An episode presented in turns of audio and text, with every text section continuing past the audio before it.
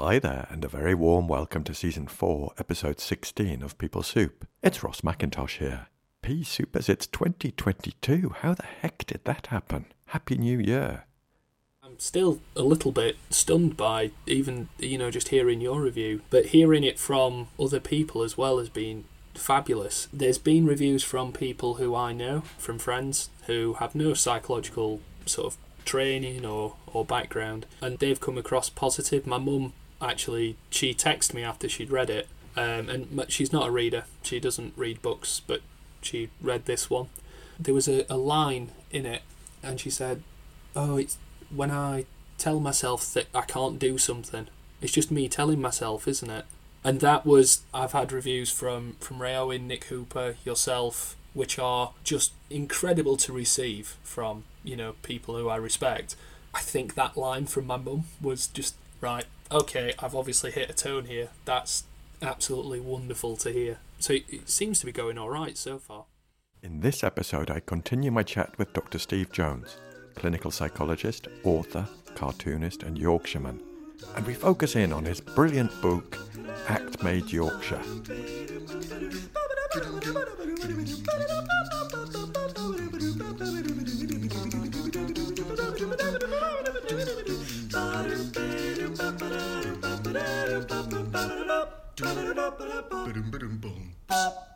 People Soup is a three times award winning podcast where we share evidence based behavioral science in a way that's practical, accessible, and fun to nourish your mind to flourish at work.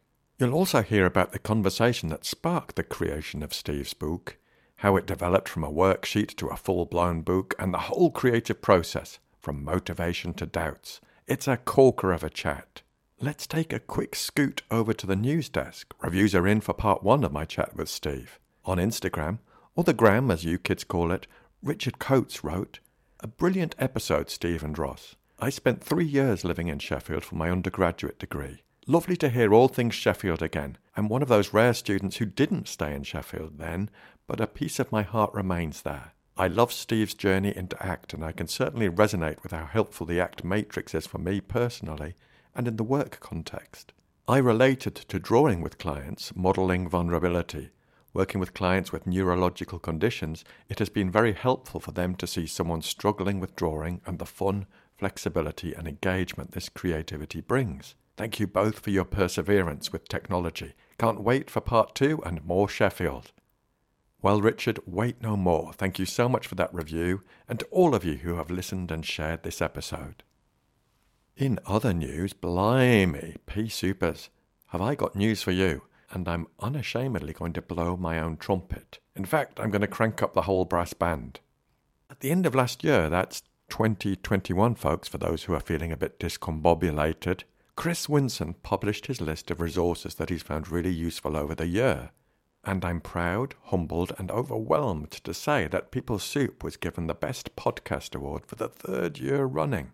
Blimey, folks, it's such an honour to receive this, particularly alongside such great company, including my friends at Psychologists Off the Clock, Ask the Therapist with Sarah Rees, Pause Purpose Play with Michaela Thomas, and Playing It Safe with Patricia Zurita Ona, our very own Dr. Z. And the Chizzy Best New Podcast Award went to the fabulous Hayley Quinn and her podcast Welcome to Self. As Chris said, I love it when someone I know tries something new, with all the anxiety and stress that can bring. And it is especially lovely when it turns out brilliantly. And yes, I am biased having been a guest, but it's a wonderful series and I hope Hayley is proud of what she has achieved this year.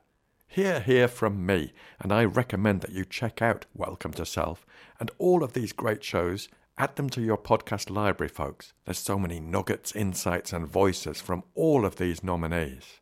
Here's what Chris said about People Soup. Without a doubt, it has to be a repeat award win for the ever wonderful People Soup with Ross McIntosh. Ross produces a brilliant show full of his own personal sharing and with some super guests, all presented full of warm and gentle humour. If you are not a pea souper, you don't know what you're missing. Well, thank you so much for those warm and kind words, Chris. It really does mean the world. Chris went on to cover two special awards, which are also very relevant and meaningful to me and the show. So I'll read out Chris's words. Each year, I have awarded the Chizzy Compassionate Inspiration Award, often to someone who may not be well known or doesn't feature in the other awards, but who has inspired me. It could have been a repeat award for Rose Horton Smith, here, here, from me, who has been a constant support to many of us again this year. The winner of the 2021 Chizzy Compassionate Inspiration is a man who has been inspired by loss, by the grief of others, and challenged himself through miles and miles of walking to raise money for related charities, all with gentle humour in a quiet and unassuming way.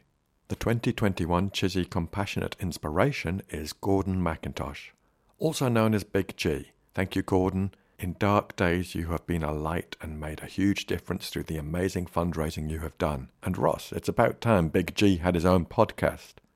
Well, Chris, watch this space because there will be another episode landing with Big G quite soon. Chris goes on to say, The last award is a new one I am introducing this year, and it is touched by sadness. I have decided to create a new award, not a Chizzy, but rather the Louise Gardner Award, in honour of our friend Lou, who passed away this year. And it's going to be given to people who do what she did make helpful information about looking after ourselves and our mental well being available and accessible to other people in simple, understandable formats. To be able to do so in a way which is informative and engaging is not easy, although she made it look like it was, and the winner does too. The first Louise Gardner Award goes to Ross McIntosh for his work on People Soup, his ability to share ACT concepts so well, and with the sole objective of helping others. Podcast featured Lou in two episodes during 2020, and the ability to listen to those again has been a gift. Ross, keep doing what you do and being what you are a lovely, caring human. Pooh, flippin' heck, folks. I'm sincerely so humbled and moved and proud. I love doing this podcast, chatting with my fabulous guests, and hopefully making something that's entertaining and useful. To receive these awards is an absolute honour. Thank you, Chris. And Dad was also flabbergasted to receive the Compassionate Inspiration Award. I read out Chris's words to him, and we both had a bit of a cry and felt uplifted as well. I'd like to thank Chris for building and nurturing such a fabulous community where I've learnt loads and also made some great friends. To check out and join the community, check out the hashtag 365 Days of Compassion on social media. All the links are in the show notes, folks. For now, get a brew on and have a listen to part two of my chat with the wonderful Steve Jones.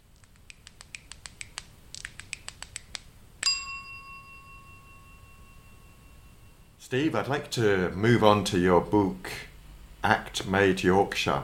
That's Act Made Yorkshire Pea Soupers. If you want to get out there and buy it, I would highly recommend it. So, we're going to have a bit of a chat about the book now, Steve, and I want to start with my review, which I haven't shared with you, which mm. may seem a little bit cruel, but I'd just like to get your initial reaction. I, I, can feel I can feel it on the back of my neck. But I, I'm I don't think public eviscerations high up on on this particular podcast. No, no, we're a kind group here. so, here we go. Steve has created a tremendously useful book, and in doing so, he's making practical evidence based skills more accessible, useful, and fun to a wider audience. And these are truly skills for life, which I think really comes across in the book. He writes in a conversational Yorkshire vernacular in a tone that is warm and friendly with a good dose of Yorkshire straightforwardness. For me, he brings the act processes to life through his words, his own cartoons, and through using two stunt doubles, Bob and Jane, to illustrate the skills and their impact in different types of lives. It's packed full of nuggets, insights, and exercises, and with chapter titles like Hexaflex, What's the Catch? Why's my mind such an arse? I like big butts and I cannot lie. There's a hell of a lot to love in this book, folks. I couldn't recommend it more highly. I love it, and thank you for writing it, Steve. Absolutely hats off to you. Wow. wow, thank you very much. I just made the bold assumption there that the cartoons were yours. They are. Phew. Yep. I, I love them, and I just thought I just read that out, and I thought I didn't check with you, but yeah, yeah, they're they're mine. So so not only are the words yours. The cartoons are yours too. So it's it's a labour of love. This Steve. Tell me about how it was born. So the the thing that I mentioned about going up to the ACBS conference, so I went up with my then supervisor Nick Wilkinson, and we were watching the follies. So people getting up, embracing their own discomfort, and performing in front of other colleagues. And we were sat at the back. We might have had one or two drinks by this point, potentially. And we were watching it, and we had a bit of a joke about, well, can you imagine if I just went up I really ham my accent up as I know it doesn't need much, but as high as I can make it. Put a flat cap on. I'll have a little toy greyhound, and Nick could be the the therapist, just asking me all these things. And I'd just sit there and say, "Ah, that'd be right then, wouldn't it? You're telling me to crack on? All right, yeah." That's about right, that. And just really, really go for it. And we just had a bit of a joke and a bit of a laugh about it. But then it just sort of sat for a while and then just before lockdown, we knew that there was going to be a lot of um, times when you couldn't go out, things like that. So I just I said I'll make a little Act Yorkshire worksheet, just as a bit of a spoof, a bit of tongue in cheek, a bit of a joke, which is where the title obviously comes from. I'm taking from people's fabulous work before me, I'm fully aware. But when I started to do it, I realised, oh, I could add this in. Oh, I could add this in. I could add this in and then suddenly I realised that I was about ten thousand words in. Uh, this this isn't a fact sheet anymore. this has probably gone a bit further, and then it just sort of grew from there really. And I asked people to take a look at it, to read it, you know, just getting bits and pieces, and then it just took its its own path. And I spoke mm. to people who really, really respect. So people like uh, Nic Hooper took time out of his diary to actually do a video call with me to talk about publishing and how to navigate that process because I have no idea at all. And then people like Ray Owen say, oh, actually, this is a good idea. I like this. Oh, okay, maybe there is just some merit in this. I'll give it a go and see what happens. And the issue with it is because it is so niche, you know, big publishers wouldn't go for it, but then smaller ones, it was too specialist in terms of its self help nature. So I ended up just going, right, okay, I'll self publish it. I'll go through the whatever people think of Amazon and just sort of, I'll just do that. I'll put it out into the world and see what happens with it. Mm. And that's essentially where it ended up. Now it's sat in my hands and I'm talking to wonderful people like yourself. I'm like, how did this happen? From what was a fact sheet or a couple of drinks at a conference. I don't know how this happened. Oh, it's beautiful to hear the the evolution of it. I love that from the follies to a product, man. Mm. The imposter syndrome is very real. I'm not going to lie. But what was that process like of realizing you got to 10,000 words and then continuing? Were, there, were, were your own passengers showing up? Yeah, very much so. They were quite loud. Mm. So there was lots of things. Oh, just pack it in. Go, just go on PlayStation, just chill out for a bit. There's a lot going on at the minute, and this is all in the context. My son is now two, so when I started this, he was just turned one. So probably not the greatest time to take on a project like this, but it really helps because normally when I when I have a lot of spare time, I end up drawing a lot. So that's how mm. I can always tell if I'm feeling a bit stressed or under pressure. My art production goes through the roof whereas it didn't throughout this. And I think it's because my head was in this, and it was sort mm. of hmm. the in for a penny, in for a pound. Let's just do it and see what happens. I think there's something about your own values as well, sort of put your money where your mouth is type of approach. I've always said I always want to write a book, and I've always meant I want to write a novel, like a fantasy book, like the ones that I've grown up reading and that I love. And I couldn't have written anything further away from it if I'd have tried. Wow. Well, look, there's still time for that one. Oh, that yeah. That that's in the back. I think if I opened my laptop and started to write in my own time, my wife might throw the laptop or me out of the house.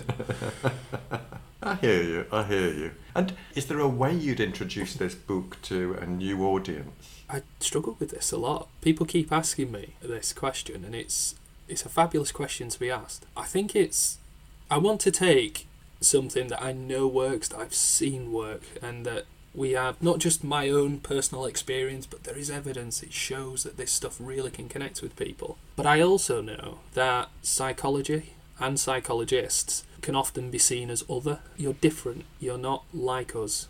You know, part of that is justified we do like to hide behind words and hmm. concepts. And I use the word hide, and I realise that's got a tone to it. But I genuinely do believe we do sometimes. It's comfortable and it makes sense that we do. But at the same time, this is a book for me as an 18, 19 year old.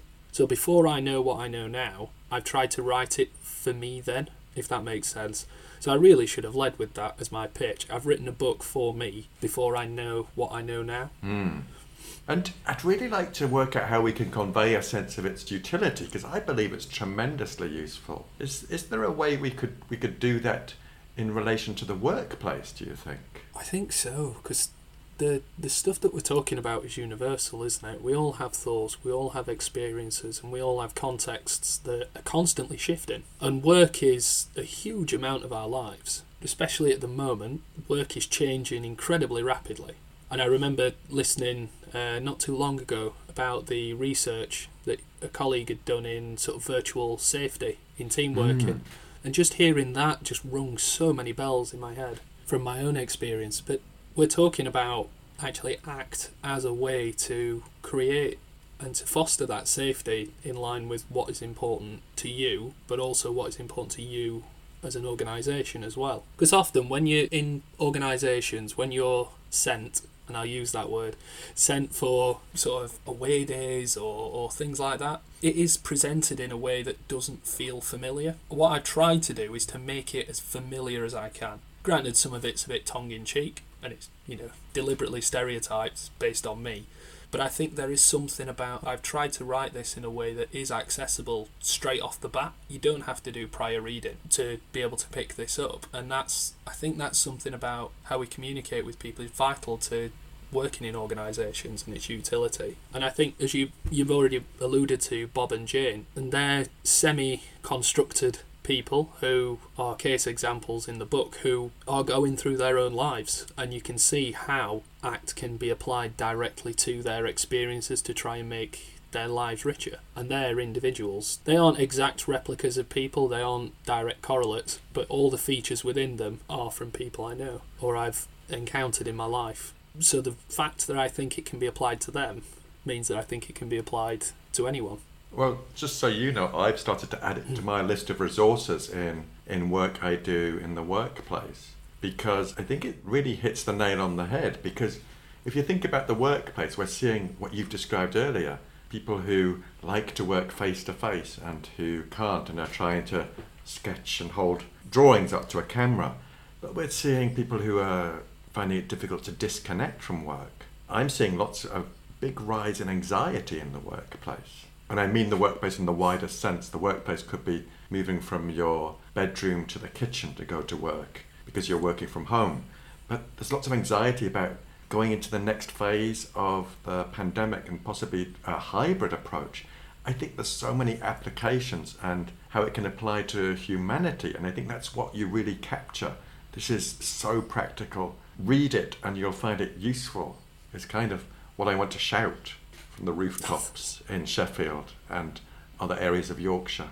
that's that's really kind and it's it's lovely because I'm I'm sat here as we're recording in my upstairs in my attic on a desk that I bought just as the pandemic well not ended but the the lockdowns ended. I'd spent the best part of 10 11 months sat on a you know the emergency chairs that are talked about around a dining room table? I was on that for 10 minutes I thought oh it'll be over soon. Very naive. I'm now very aware. But even that to invest in this type of it's not just a little table and a little chair but even that puts you think well actually can everyone do that? That's that's talking from a position of privilege to be able to do that.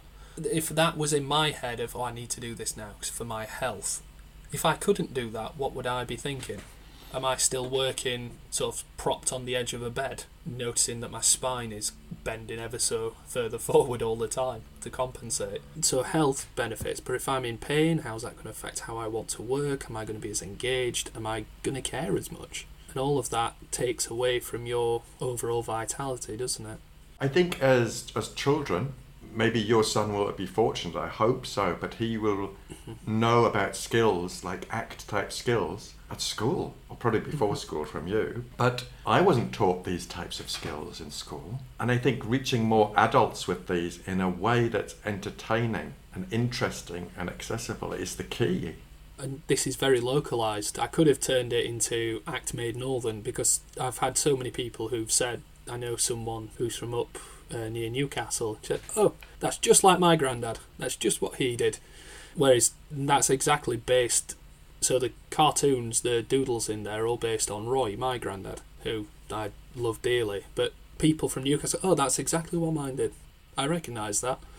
And there's, I could have done that, and I think there's a, a way that we can localize everything that we do because essentially we convey the message to the people who we work with. We don't get them to understand what we're saying. The onus is on us, isn't it, as therapists or professionals to, to either translate it or to adapt it into what works for people. So it's adapted to the Yorkshire context. Being a Northumbrian, I really relate to it and can identify with the characters. Absolutely. And I think it's written in such a way that people will have fondness for it wherever they're from and the curiosity. If it means people end up googling things like hendos, or I can imagine from what is a dog track? What does he mean?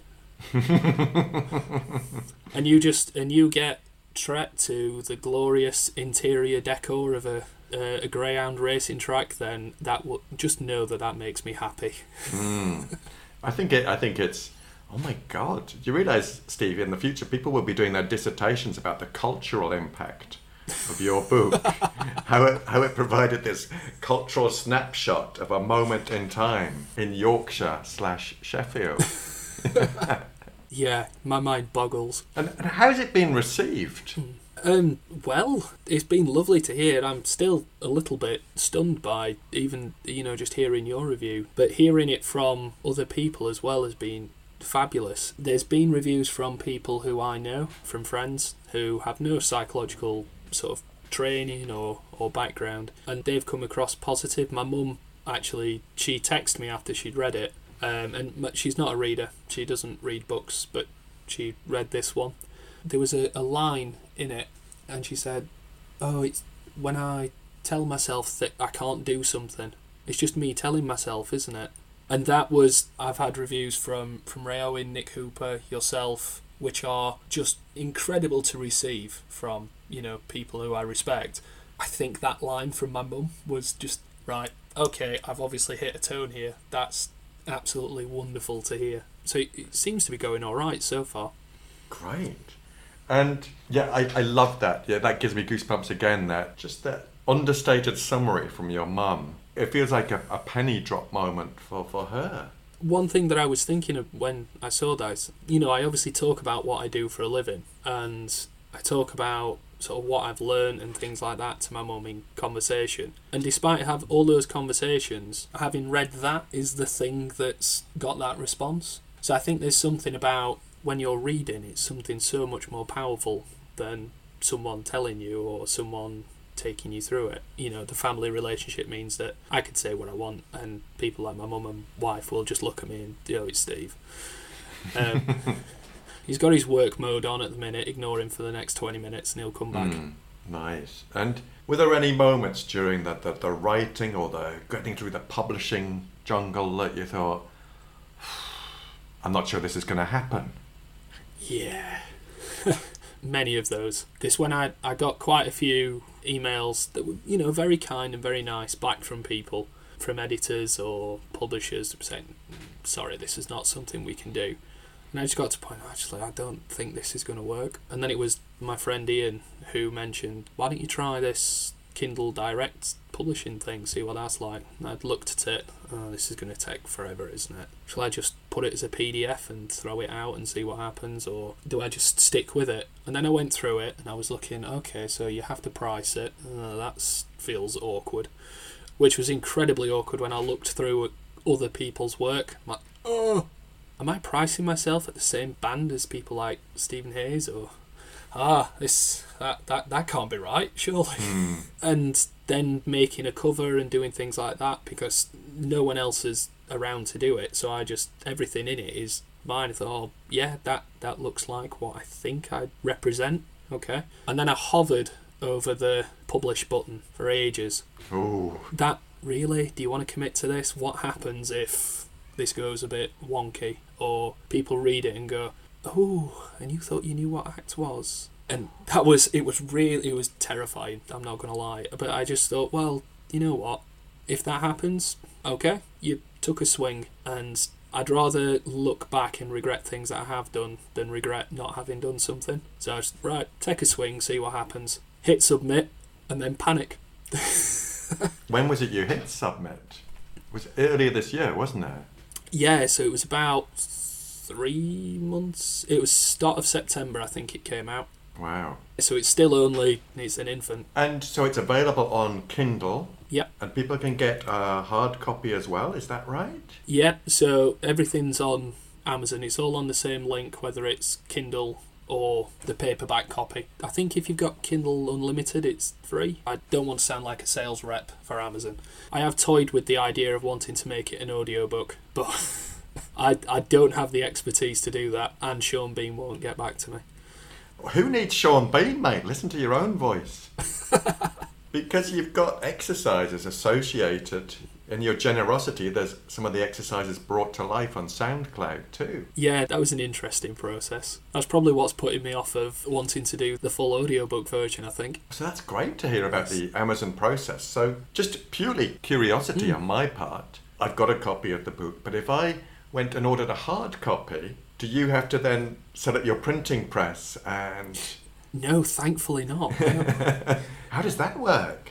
magic. I think they basically just do it regionally. So my my uncle took some into his workplace in Australia, and he just went on Amazon Australia, clicked I want three copies, and they just print them on demand. I talked to a few uh, publishers. Yeah, right. It costs this much because you'll need this many printing up front.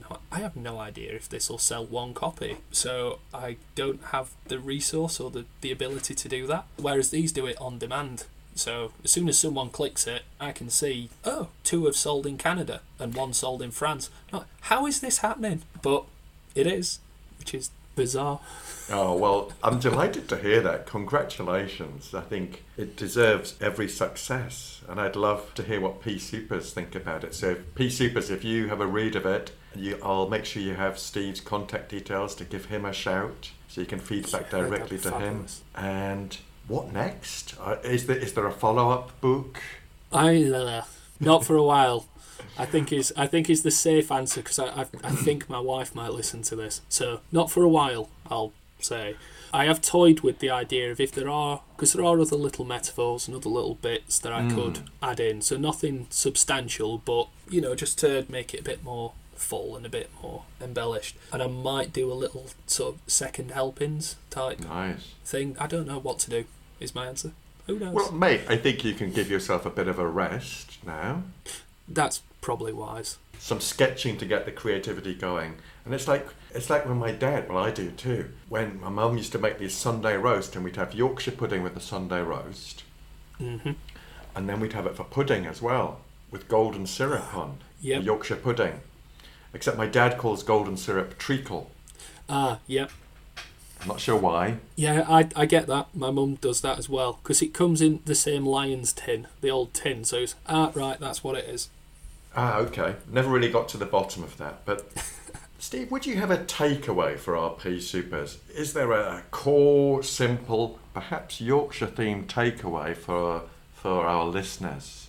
I think that we can communicate as and I'm talking as as psychologists here, we can offer something to the people that we work with in a way that works for them. And I think sometimes we offer it in a way that works for us. And I think that's probably my main thing of doing this. And to take a take a shot is is the thing. Cause I, I found that from a, a throwaway conversation about 18 months ago that I'm now sat here on this podcast with this, you know, this fabulous opportunity and, you know, being able to talk to people such as yourself. I'm saying, hey, how did that happen?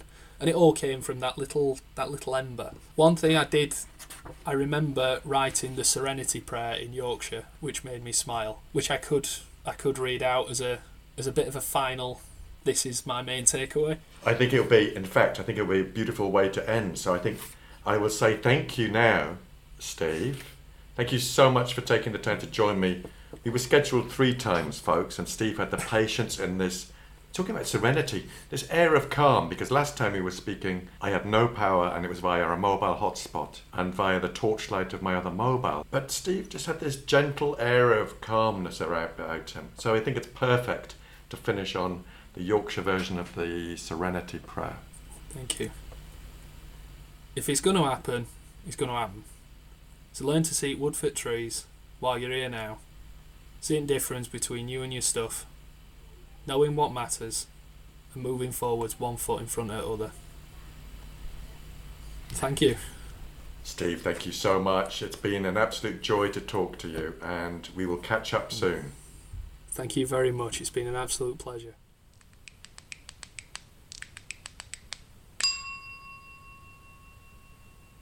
That's it, part two in the bag, folks. Thank you so much to Steve for being such a fabulous guest. You can grab his book via the link in the show notes, and you'll also find a link to the exercises on SoundCloud. If you like this episode of the podcast, could I invite you to share it with one other person? I'm really keen to spread the behavioural science and skills with more people. Of course, a subscription, follow, rating, or review are also very much appreciated. The show notes are at rossmackintosh.co.uk, and this includes links to a few different platforms. Pea Soupers, I love to hear from you, and you can get in touch at peoplesoup.pod at gmail.com. On Twitter, we are at peoplesouppod. On Instagram, at people.soup. And on Facebook, at peoplesouppod. Thanks to Andy Glenn for his spoon magic and Alex Engelberg for his vocals. Most of all, dear listener, thanks to you. Look after yourselves, Pea Soupers, and bye for now. Thou been since I saw thee? I saw thee on Ilkley Moor. Where hast thou been since I saw thee? I saw thee. Where hast thou been since I saw thee? On Ilkley Moor baht 'at, on Ilkley Moor on Ilkley Moor where the lads play football.